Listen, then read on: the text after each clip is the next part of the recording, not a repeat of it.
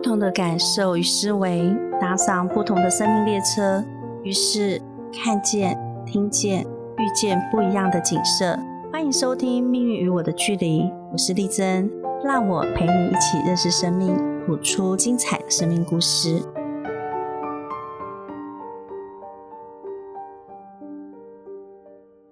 大家好，欢迎来到《命运与我的距离》，我是情绪管理师丽珍。今天我们邀请到的来宾呢，是一位新加坡的台湾媳妇，她老公是一位技师，现在呢在美国受训，两人分隔两地。他们两位曾经都是我的学生。谢谢小慧在百忙之中接受采访。小慧先跟我们的听众朋友打声招呼吧。Hello，大家好，我是小慧，今天很荣幸能受到丽珍老师的邀请来到这里。小辉，我想问问你，当初啊是什么原因让你相信算命？让我相信算命，其实就是，嗯，我是对很多事情都很好奇的人，所以其实刚好对命理、星座这方面的东西也是蛮有兴趣的。然后之前是因为我的之前的。男朋友，也就是我现在的老公，他是第一个先接触这个星座的东西，就是他先跟你上课，所以他说这个老师很像很不错，然后他蛮喜欢上他的课，他也会跟我分享，嗯，就是跟你上课的一些东西，所以我就听了之后我就很感兴趣。然后我来到台湾找他的时候，他就刚好有一次带我去上一堂体验课，对不对？我记得，嗯嗯嗯，很像是这样子，然后就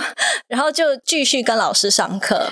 了解，但是我印象中你第一次去算命好像是在新加坡算的，哎，很像是哦，因为我好像我第一次算，对对，是在新加坡算，但是是因为我的那时候是我的哥哥他去找人家算命，所以我刚好就跟他说好，我也要上，我要上，可是我没有到场。他就是把我的生辰八字给那个师傅，那个师傅也是台湾师傅哦，嗯嗯嗯，所以他就看我的生辰八字，然后就写了一张 report。他大概有说是呃，你之之后的伴侣是外国人了，然后他叫我多读书之类，就有写一些，我觉得还蛮准的。他现在我回头看他写的东西，我觉得还蛮准的。哦，了解。所以那时候你是完全出自于好奇算命，还是说你人生遇到什么样的低谷？那时候真的是没有低谷，那时候就是好奇哦。然后第二次算命是我跟我男朋友之间就是感情好像有一些问题嘛，我觉得啦，就是我觉得他有沟通障碍，所以我就我就想说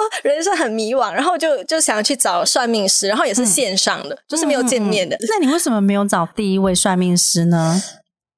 这个问题问的很好哎，我也不知道哎，那时候我就是。就是觉得说，我就是在网上一直搜寻一些资料嘛，所以就刚好看到这个八字的老师，然后他也是台湾人，他是出生在台湾，可是他在新加坡长大，然后他是自学的紫微斗数。哦，那你觉得他算的准吗？啊，那个的话。它很贵是真的，它准不准呢？我觉得，我觉得算命其实很奇怪，就是如果算命师傅讲的东西不是你要听的，你就会觉得他算的不准。我觉得应该也是这样子吧。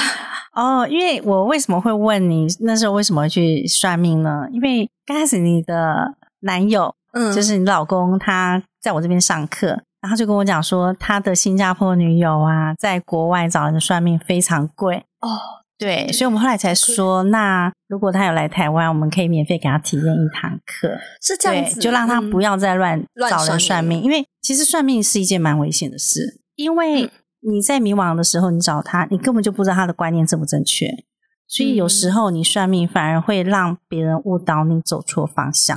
嗯，对，所以我常常跟人家说，算命是一件很危险的事。那我们真正要的是造命。造命的话，就是跟情绪有关。情绪好，其实你的运势比较好，你就会逢凶化吉。嗯，对。那我很怕别人来算命，就跟我说我什么时候会好。我说不是，你什么时候会好，这是可以看周期。但是如果你的心情不好，你的情绪不好，或者你没有一技之长，即便好运也会白白流走，你根本就不会觉得你有好运。然后或者人际关系不好，嗯。我印象中的时候啊，你有段时间特别从新加坡飞来台湾上情绪调理的课程。那时候为什么你觉得你有必要来台湾上这个课呢？对，因为就像老师刚刚讲的，就是改运的话，就是要把自己的情绪调理好。所以之前我就听到老师讲的这个，我觉得我也蛮认同的。所以当他我知道他你有在开这个情绪调理课的时候，我就觉得说，哎，很想要尝试一下，因为刚好就是我生命中好像也是很多迷惘的事情啦。那时候跟我的老公就是沟通上有很多障碍，然后可能我自己家里也有发生很多琐碎的事，让我觉得很烦。嗯，对，嗯嗯。那你觉得你上完课之后，你有什么改变吗？嗯，我觉得就是因为之前在上那个情绪调理课的时候，老师有就是很鼓励我，让我去跟我的父母做一些沟通，嗯，就很像比如说，因为我跟他分享过很多我家里的一些事情嘛。之前我是蛮埋怨我的父亲的，可是我记得有一次老师就叫我打电话，呃。给我的父亲，然后跟他说什么，就是要跟他和解之类的吧。所以我觉得那个其其实蛮有用的，因为之后我跟我的父亲，其实我们的关系一直一向来都不错。但是我之前对他的心还是会有一些埋怨，因为之前的一些事情啦，就是年轻的时候他去中国做生意，然后做的不是很好，然后就是说让我们的家里我觉得一团糟的感觉。然后我妈妈又患病，所以我一直对我父亲是有点不谅解，我一直觉得他做的选择是错的，然后害到我们家里变成这样。嗯哼，对，所以之前就有打电话跟爸爸说我会原谅他之类的，然后我就觉得说这个心结很像有解开。嗯嗯，对，嗯嗯嗯，了解。那还有其他收获吗？其他收获就是我觉得很像现在人生还蛮不错。这个算是一个收获，就是也也是间接有影响到，对不对？就是而且老师有帮我跟博宇之间做很多调节吧。我觉得就是因为之前博宇就是有沟通障碍之类，然后我就每次会很苦恼，对吗？然后一直跟老师诉苦，然后老师也也会帮我们做一些调节，然后让我知道哦，原来博宇其实他会有这样子的表现，是因为他家庭的影响。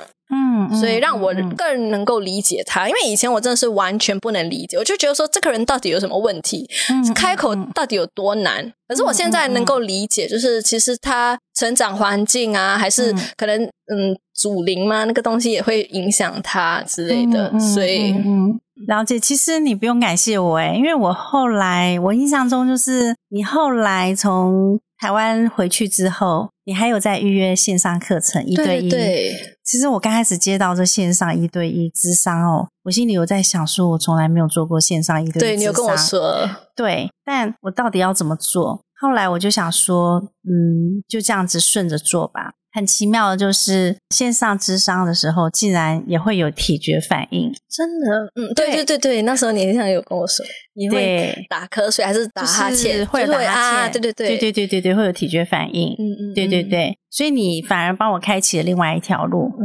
然后你上课时候有讲你老公、你男朋友吗？怎样怎样？嗯。后来你令我感动是，你鼓励你男朋友来上课。本来是他找你来学算命、学八字星座。对。后来是你鼓励他来上情绪调理，对对对。可是他的业力太重了，因为我你的体觉反应特别的严重，对吗？他有跟我说，因为我在上课的时候，你只是。稍微打哈欠，可是有点困困，可能我的会流眼泪。对，可是他的课，他说你整整个睡着，因为业力太重了，因为他的问题太难。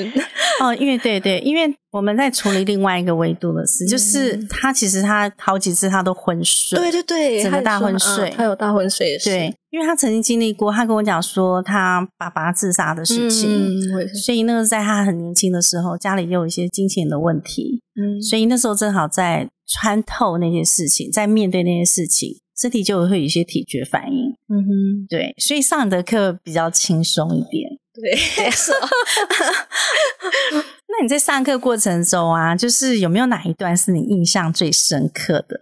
印象最深刻，当然就是在不得不讲到这个，就是嗯，处理我的母亲那一边的那个事情。因为我母亲她本身就就是我母亲的家族，她就是她的兄弟姐妹，包括她在内，都有患一个很奇怪的病。这个病就是很难医治。然后之前我们去找医生的时候，那医生也是觉得说哦无可药救。其实这个病就是一个叫桥脑萎缩的病，所以它病发的时候，就是你就会慢慢。就是行动不便，然后讲话也会越来越口齿不清，然后就有点像渐冻人这样子的。嗯嗯嗯嗯，对。所以我在跟老师上是情绪调理课的时候，我也有跟老师讲过这件事，然后就老师就有建议我们做一个什么灵疗的课程。然后那个灵疗的话，就是要跟你的祖灵沟通，然后去寻找那个原因。对你那天电话上就问我说。我们家是不是受了什么诅咒？对对对，不然为什么会发生这件事？然后我就跟你说，那你你们去看医生，医生怎么说？会不会是家族病史？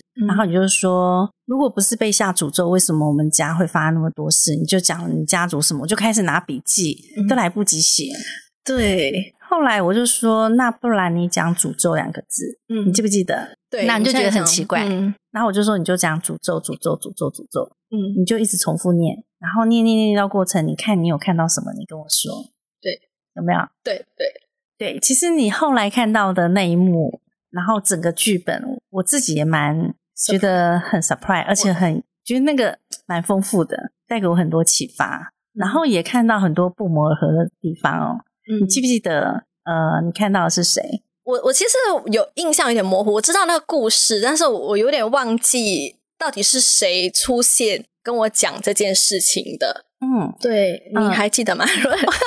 我记得啊，我就说你讲诅咒、诅咒、诅咒，然后等一下你不管看到什么画面或听见什么声音，你都跟我说。然后呢，你就说你看到一个，你大概念十句而已，你就说你看到一个白胡子老公公。那我就问说，那你问他为什么你在讲诅咒会看到他？嗯，然后他就说他是你们以前的什么李长伯，对对对对对对对，对，我我现在记得了，对对对，就是就是他，然后他就讲述那个故事，对不对？对，就很像是我们我妈妈那一代，就是不懂是哪一代了，他就是祖先可能住在一个村落还是什么的，然后可能他跟邻居之间有纷争，嗯然后我妈妈这边的的，如果我说错了，你等一下来补充，因为我只是说个大概，就是我记得的，就是我我妈妈那一边的人，他们就是跟一户人家有纷争，然后之后就投毒进那个井，嗯对不对？然后嗯我妈妈那一边的家人就毒害了那个邻居家的。一整户人，就是他全部家族的人都被我们灭亡了，就是因为他喝了那口毒井的水，所以全部人就灭亡了，所以他们就来诅咒我们，是不是这样子？是是是 是，我为什么记得这么清楚？因为这个故事，这个故事给我好大的启发。嗯，我印象中就是那时候他说你们有四户人住在那个村庄里，我还问你说那四户人分别姓什么，你竟然还可以讲出来。真的吗？我真的完全忘记了哎，这一盘讲你们自己一户嘛，然后另外一户你就讲一个姓阮的，一个姓对对对，阮的我记得，对对对，对我现在想起来，还有一个姓刘的，你老公正好是姓柳刘，，对，对，很恐怖，冤亲债主，然后还有一个是姓黄的，黄，嗯，对黄的我比较没有印象，没印象哈。我那时候就在想说，嗯，那你问看，那那三户姓什么？你既然很快就讲出来，我自己就很压抑，我就给他拿笔记起来。说那我们害的那一户，我有没有讲说是姓什么他们三户全死啦、啊？所以我们投毒害死三户人家哦，我还以为只有一户哎。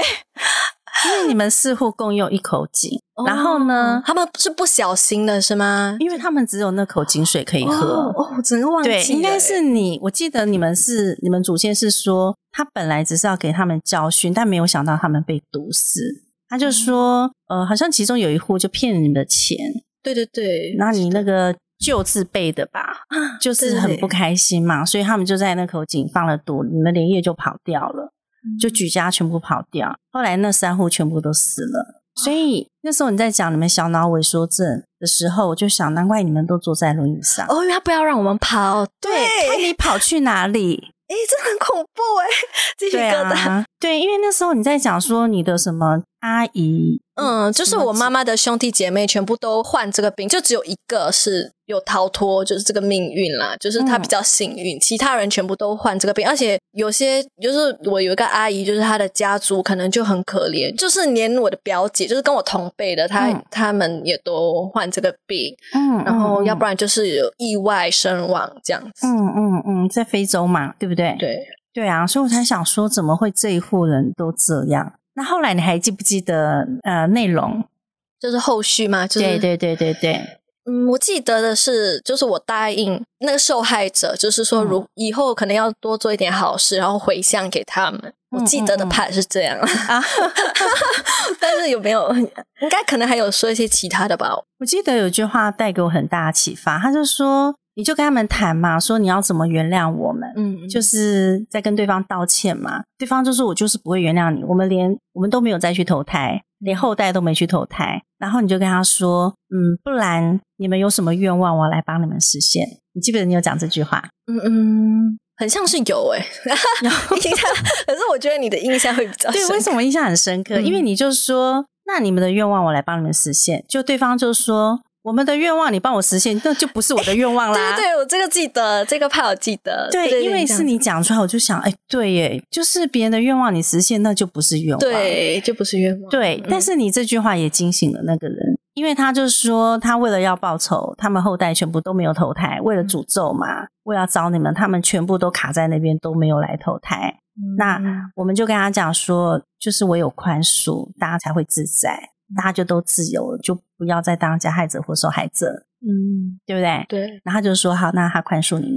那你有同意他？你有跟他说，我以后我会尽量接触人群，然后我所做的那些好事功德，我愿意回向给你们。Oh my god！我有时候要接触人群，有有有，那是我很淡，我现在没有接触人群怎么办？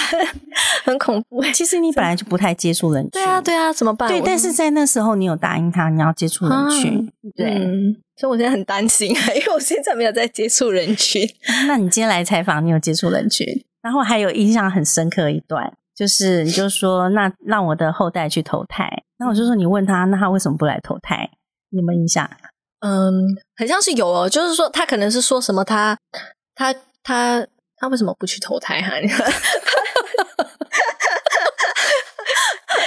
因为都是出于你的嘴讲出来的嘛，他就说等我一下，我觉得当人太辛苦，我不敢。哎，这个是我现在 现在的感受。哎，我现在常常都会有这样子的想法，我就一直跟我老公说：“哎呀，做人真的是太辛苦了，下辈子不想做人了。”那你不做人要做什么？就嗯，我我想做什么？就做例子啊，就是。风啊之类的，就是没有什么任何想法的的东西，我觉得都还蛮不错。不要有生命的，不要有情感是吗？不要有情感，不要有生命，也不要有想法，就是 就是飘在天空上的云还是什么也可以。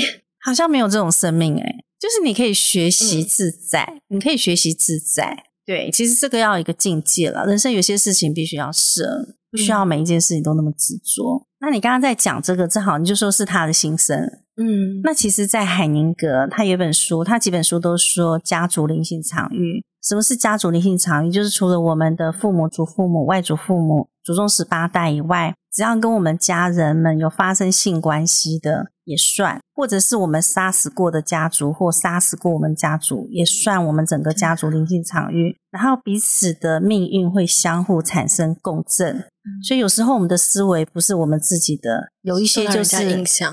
对，就是整个家族的应场域的。如果我们不面对、不解决，你就会带着这个感觉到下辈子。所以有的人哦，现在为什么他们生的小孩小孩问题这么多？其实我是相信这个说法，因为中国人讲冤亲债主，美国其实也相信这一套，所以他们不谋而合，就讲上一代没处理好的事会留到下一代。嗯，那你现在跟他和解了之后，你们再生小孩那一件事情就比较不会干预你们。嗯，对。但为什么要去行功立德？我就说，因为我们常常在不知不觉中犯了错，我们不知道，或上一代你也不知道他们受了什么政治迫害，嗯，就必须要上战场。那你在战场上不是加害就是受害嘛？所以你会看现在的人为什么活得越来越辛苦，嗯就是他不知道他他上一代到底发生什么事，然后也没有人教我们人生要怎么样才会幸福。嗯，所以唯有去了解生命的真理啦，就是去透彻了解为什么你会有这样的观念，为什么你会不想要当当人？那到底是你真正的想法，还是别人影响？还是别人影响？对，你看哦，像你妈妈会不会有这种感觉？我觉得。下辈子不要当人了。我觉得他是很恐惧死亡诶，我不知道他，我没有去问过他的想法，但是他目前为止表现的就是很对死亡很恐惧，而且我就是也有跟他们分享这个故事，就是我记得的那些零星片段了。可是我妈妈听到这个故事的时候，她本身是很恐惧，而且还会一直想要找东西，就是转移话题了，她就不想要听下去。嗯嗯嗯，因为不想去面对这件事情。对啊，如果我们面对问题，这些问题才会没有。嗯可是你如果不面对它，你越逃避，你就会被这件事情给绑架。我觉得他就是这样子，因为我们每次试图想要跟他沟通，他都一直想要逃避。对，因为没有办法面对嘛。所以你知道，一个人真正成功就是面对沟通。当你面对了沟通，这件事情就没了。对啊，那父母亲没有办法完成的事，就变成你要完成。所以我我其实有一点好处，就是我这个人是很喜欢跟人家沟通，嗯，就是想要把东西说清楚，很好。对。对，这很好，这个就是改造命运的方式。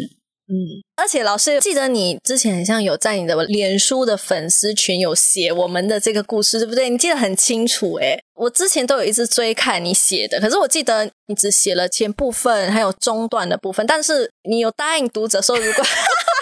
如果有五十个人按赞，你就会再继续写。可是我好像没有看到下部被追讨。我那时候还说，只要有五十个人按加一，有到五十个是加一，然后我就写。真的有到是吗？有到，这超精彩！我看的时候，我就觉得很像是在看别人的故事，而且我觉得你记得很好，就就你记得的那些片段都比我还要多。嗯，因为我以前就很喜欢听人家讲故事，嗯，然后你这一段故事让我印象很深刻，而且那时候我还有跟你说，你跟那位林说，这段故事可以让我写，如果我写了，对，有嘛？很像有，对对对，这样讲我记得。对我说，如果我写了。这个故事带给别人启发，我愿意把这个功德回向给你。哦，对对对，那个回向给他的就是在这里。对，就是带给别人启发，就是其实帮助别人也是在帮助。对，你所有做的事情都会有因果，这是真的。对，但我后来为什么没写？太忙了，字好多，我后来写会欲罢不能，然后一写就好几千个字。可是真的很精彩，我看的时候就一直想要继续追下去。有时候时不时还会翻回去哦，就是就是如果想要回味的话，我还是会去翻你写的那一章哦。真的哦，好好好，我把最后欠你们的部分把它写出来。你讲到这一段，我就想我还有写到另外一个故事，这个故事也很精彩。是谁的故事？这是呃，有一位妈妈跟女儿都来做灵疗，嗯哼。然后呢，妈妈就说她老公以前只要喝醉酒，她就会装女鬼吓她，然后她又把她名字讲出来。那我就说。他每次喝醉讲的都是同一个名字吗？他说对。那后来我就跟他妈妈说：“那你把他名字讲出来。”但妈妈的状况没办法做。后来我就跟着女儿说：“你妈妈跟爸爸的这个女鬼要你来做。”那我同样就是叫她讲这个女鬼的名字。她大概讲十声，她就看到清朝时期她的爸爸跟这个女鬼曾经是交往。哦。然后那时候那个女生，那女生在那个呃。她就是在青楼工作，然后呢，爸爸又跟了另外一个女生，就是他现在的妈妈交往，就妈妈怀孕了。然后这个女鬼呢，她就说她其实那时候也怀孕，只是她不小心摔跤流掉了。所以那时候爸爸就跟着女鬼说，他要跟另外一个人结婚。然后这个女生很生气，她说我也有你的小孩，只是流掉了。但她的爸爸就说，可是你在青楼工作，我怎么知道这小孩是不是我的？那他也讲了一段故事。我后来也忍不住，也是写了一半。这故事也很精彩，对啊，其实这鬼故事蛮多的，应该是灵异故事吧。我后来现在想想，为什么我以前其实我对灵异故事、灵异事件我都很好奇。嗯，对，是因为应该上辈子就是写灵异故事。呃，蒲松龄是蒲松龄 啊，就是。对啊，所以我后来觉得说，其实我以前很很很很怕黑，很怕鬼，但现在我就觉得说，其实他们跟我们一样，只是他们没有身体，嗯，就是我们死了，我们身体没有了嘛，但其实他们的情感都还在。那只要他们走的时候没有遗憾，他的后代子孙就会平安。但如果他有遗憾，后代子孙他们可能会因为某件事情不断的循环发生，其实他就是在重复。他祖先曾经发生过的事，对，然后直到有人去面对他、处理他，这件事才会成为过去。所以我当时上这个灵疗课的时候，我是觉得很 要怎么讲，就是很难解释。因为你每次在跟我做灵疗的时候，我都会觉得说这些话也不知道到底是不是那些主灵跟我说的，可是就是我脑海里就会有什么我就讲什么，但是我也不知道是对还是错。嗯，对不对？我之前上课的时候就一直跟你说，这到底是 到底是对的吗？我讲这些到底是真实，是他们的想法吗？还是是我自己揣测、自己想象的？对，像这个问题很好，其实那就是呃，我们讲不管是他还是你，但是那个就是个杂讯，就是干扰你感受的一个声音或感觉，对吗？对对。那我们今天要处理，其实就是那些多余的声音、不对劲的声音，或者是你看到的一些画面。像有些双鱼座的天蝎，双鱼加天蝎，他们会有幻听幻觉，在医学就会说他们有幻听幻觉，他叫他吃药。可是，在我们的专业领域里面，我们会跟他说：你跟他对话，你跟你听到那个人，你听到什么声音，你跟他对话，他只要跟他对话，他就会讲出很多剧本。可是重点在于对完话之后，他的情绪变稳定了，然后他的那种以前惯性的一些模型不见了，变得更好。所以我刚才说，哎，那你上完课之后，你觉得你有什么改变？嗯，你既然可以宽恕你的父亲，对不对？就比较能够感受到父爱。那妈妈为什么会这么恐惧？其实你看，我们做错事，会不会很怕被人家发现？爸爸就是这样说，哎，他说应该是妈妈觉得他自己做错事，可是也不能怪他。对，那是上一代，对啊，那就是以前的那几代，他们做了一些事情，结果害怕被发现，嗯，害怕被报复，所以他们就活在恐惧之中，就不自由。所以今天你正好来上这个节目，我们把这段话正好分享出来，可以让更多人知道，其实鬼不可怕，嗯，可怕是我们曾经做了哪些事情不见光，嗯，然后你伤到别人，害死别人。就有些人会问我说：“哎，你为什么这份工作可以做这么久？这份工作很好，为什么？”因为你们常会送故事来给我，嗯，我就会看到你在某个地方做了什么决定，几年之后会有什么样的结果。所以因为这样子，我就更警惕自己，什么事情可以做，什么事情不可以做。诶，那我想问问，就是你现在跟你老公分隔两地啊，你们如何隔空情感连接啊？会不会很难？嗯，就是以前刚开始交往的时候就是这样子的模式，所以我也不会觉得有什么特别的不同。然后维系感情方面，我觉得可能就是因为他的我也没有什么特别 维系，我觉得他的个性就是很可靠，然后很值得信任，所以我也是觉得很信任他。然后对，而且我是一个比较喜欢个人空间的人，嗯嗯，所以我就会比较专注在做自己的事情，也不会想那么多，因为我就觉得他很可靠，这样子。嗯嗯，然后就相信彼此吧，我觉得，我觉得这很好。其实信任度就是通行证。嗯，你觉不觉得？对，对啊，对啊。如果疑神疑鬼啊，机管旁边他在你旁边，你也是觉得不自由。嗯，的确，嗯嗯。那因为有些人会讲说异国恋很难相处，对你来讲，你会觉得难吗？嗯，就是有时候你希望有人在你旁旁边陪伴你的时候，可能你那个人。没有办法第一时间赶到你身边，我觉得这是唯一的坏处。那其余的，我觉得其实都还好，哎，嗯嗯，其实也没有特别难。我觉得重点是在那个人，嗯就是你不要跟一个很不可靠的人在一起，其实就 就 OK 了。也是，然后，但我我看到另外一个重点就是自己要很强大，对对，就是自己要也很独立，嗯嗯，对，因为我看你蛮独立的。是吗？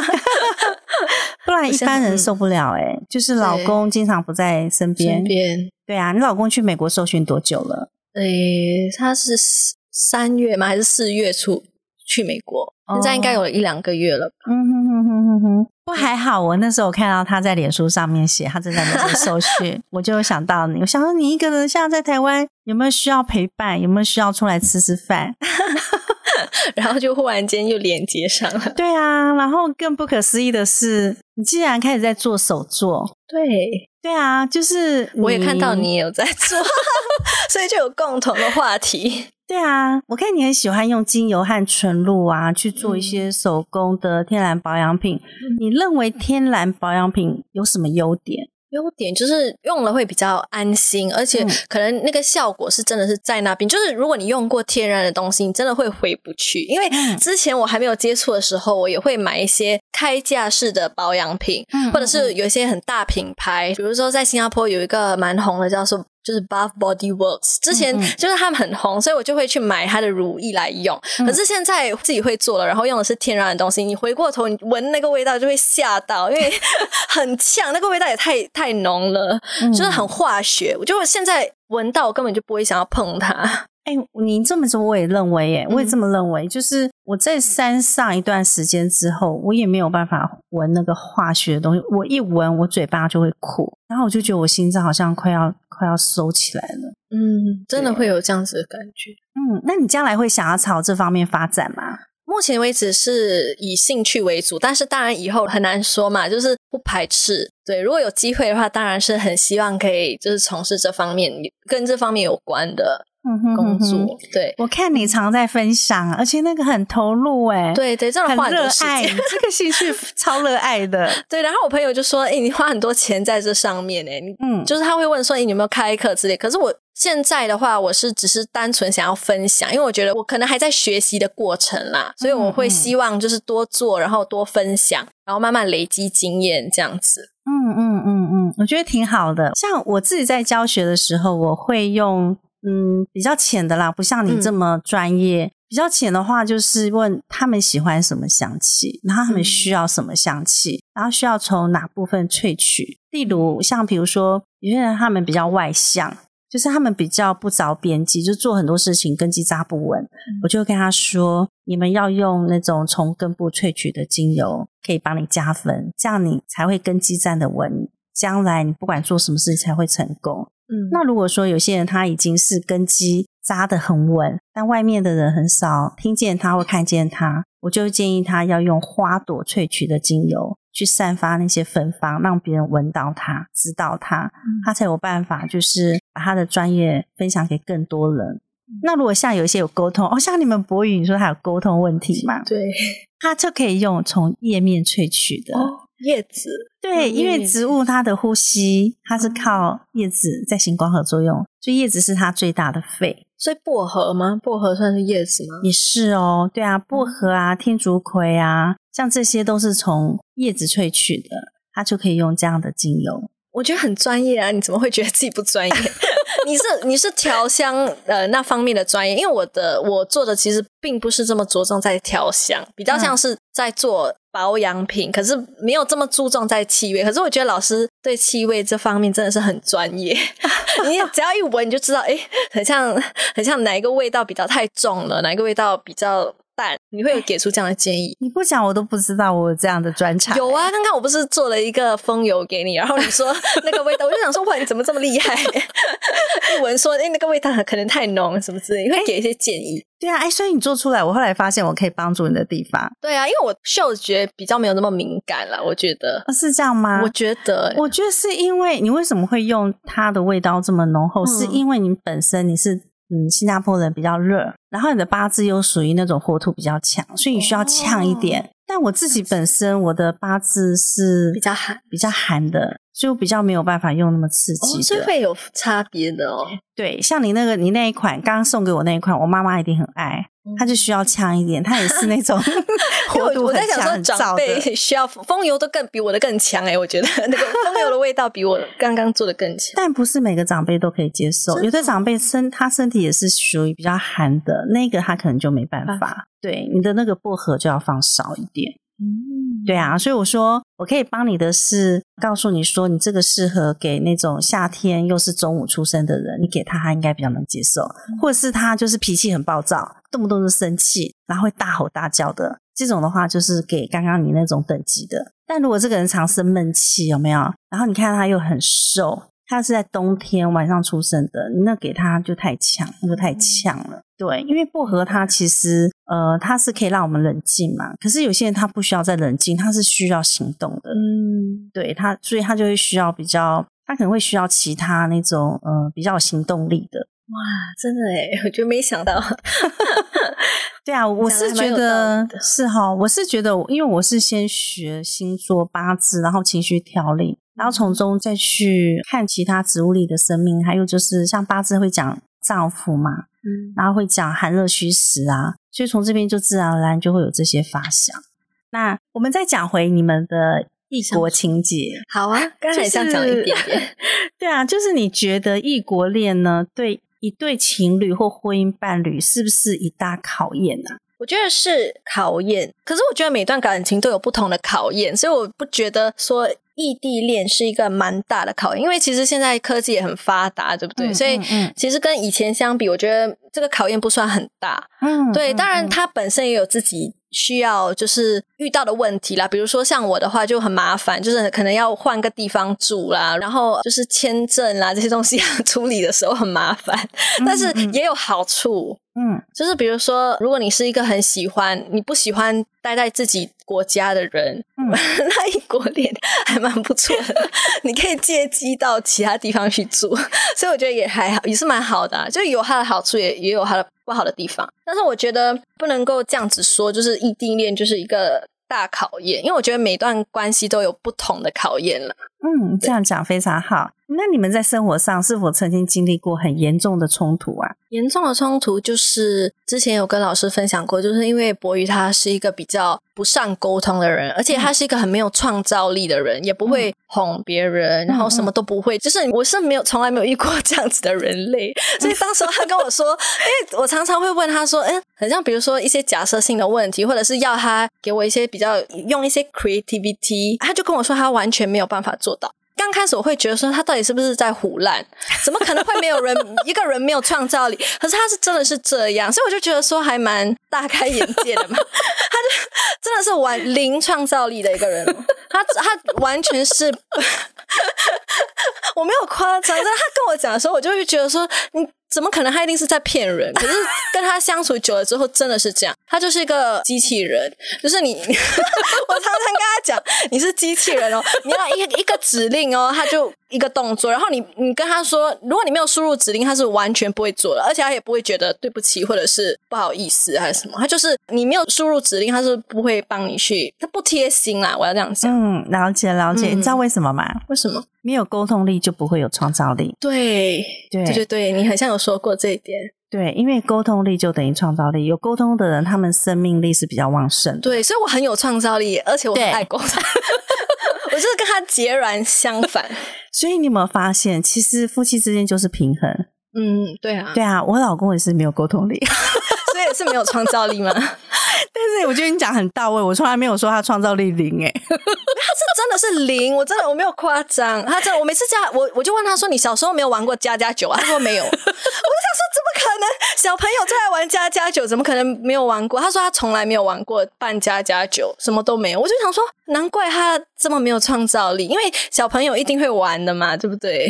他应该是他家庭的变化，在他很小的时候就发生了。可能吧，可是，在家里很多变化人还是会上幼儿园啊。幼儿园最爱玩的就是扮家家酒，怎么可能没有玩过？哦，就是他的心给他封起来了。就是你知道，小朋友其实我们的天地就是父母嘛。嗯，当父母感情不好的时候，我会把我们的心关起来，然后会产生自卑。那跟别人在互动上。就会比较没有办法跟人家玩在一起啦。因为我小时候其实也蛮自卑的，所以我也没有朋友，我还被欺负的那个。对对。不过有一次，我记得有一次我被欺负到一个极致，我后来很生气，我就拿扫把打他。哦，你会反击？我反击，我那次反击的很厉害，嗯，我自己都吓到。后来呢，我们就被老师叫到前面，叫我们表演一次给大家看。对。对，那次之后，那个男生就不敢再伤害我。嗯，对，只要受害者站起来反击的话，通常那些欺负别人的人就会不敢。对对，所以你刚刚在讲老公，我想这其实这就是父母啦，这就是父母造成小朋友的阴影，小朋友就变得没有生命力。然后他爸爸曾经想要自杀，所以对他来讲，他看到或感受到这个人就会觉得他不知道活着为什么。可是他，我觉得我有问过他，你会不会下辈子不想做人？他不不会。对啊，那你为什么？对啊，所以我就觉得奇怪，什么他不会？如果我是他，我应该会。可是你这么多创造力，为什么你会不想做人呢？就觉得很累啊，就觉得说不想要用头脑，可能用脑过度吧。他有创造力，会用脑过度。是哈，是因为你写线上课程的关系，需要很多创意，对不对？对。但你在玩这些手工天然制品的时候，你会很用脑吗？你会觉得压力很大吗？不会，压力很大，还是蛮用脑的。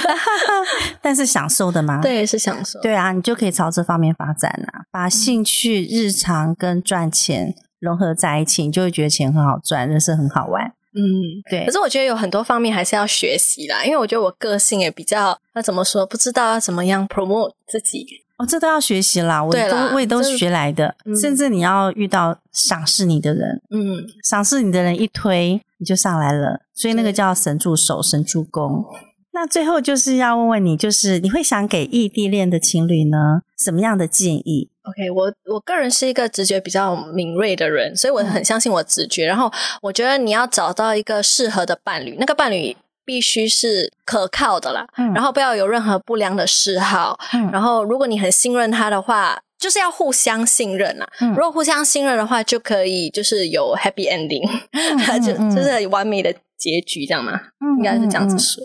对，所以这样听下来，就是你在跟博宇交往的时候，你就已经很知道你要找这样子的人。哦，对对对，我自己其实有设一个目标，因为其实我自己就很清楚的知道，我喜欢的另外一半一定不是坏男生，因为很多人都会讲什么什么什么男人不坏，女人不爱，可是我觉得对我来讲完全不是这样，因为我就是喜欢的是乖巧的人，嗯嗯，对，然后我也是很看人家的眼神，因为只要那个人的眼神一不对劲，或者是有一点闪躲，就会觉得这个人不可靠。嗯嗯嗯嗯，那你蛮会慎选，我觉得博宇很好。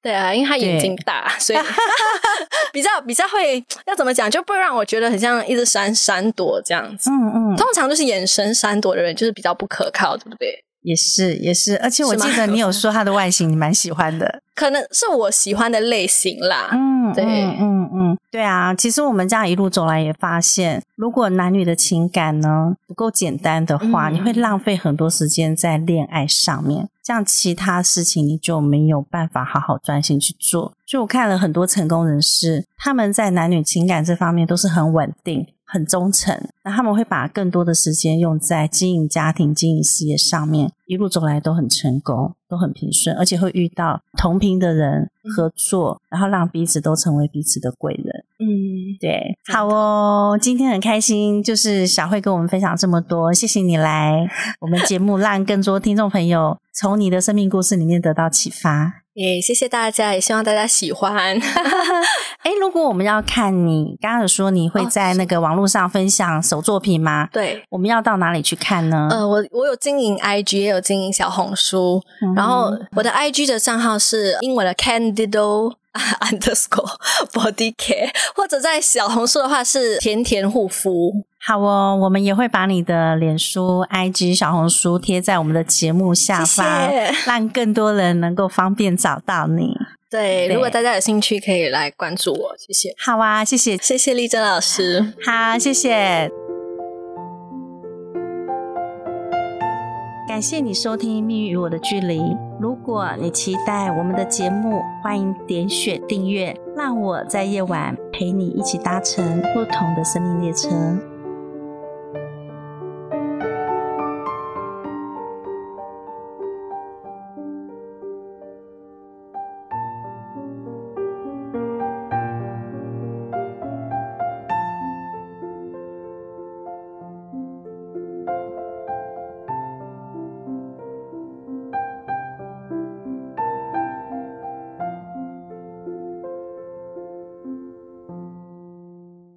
要开心单元喽！这个单元叫做灵异聊天室，有小慧还有我为大家一起分享发人深省的灵异故事。没错，每个人心中呢都会有一些无法面对的心结，还有难以跨越的坎。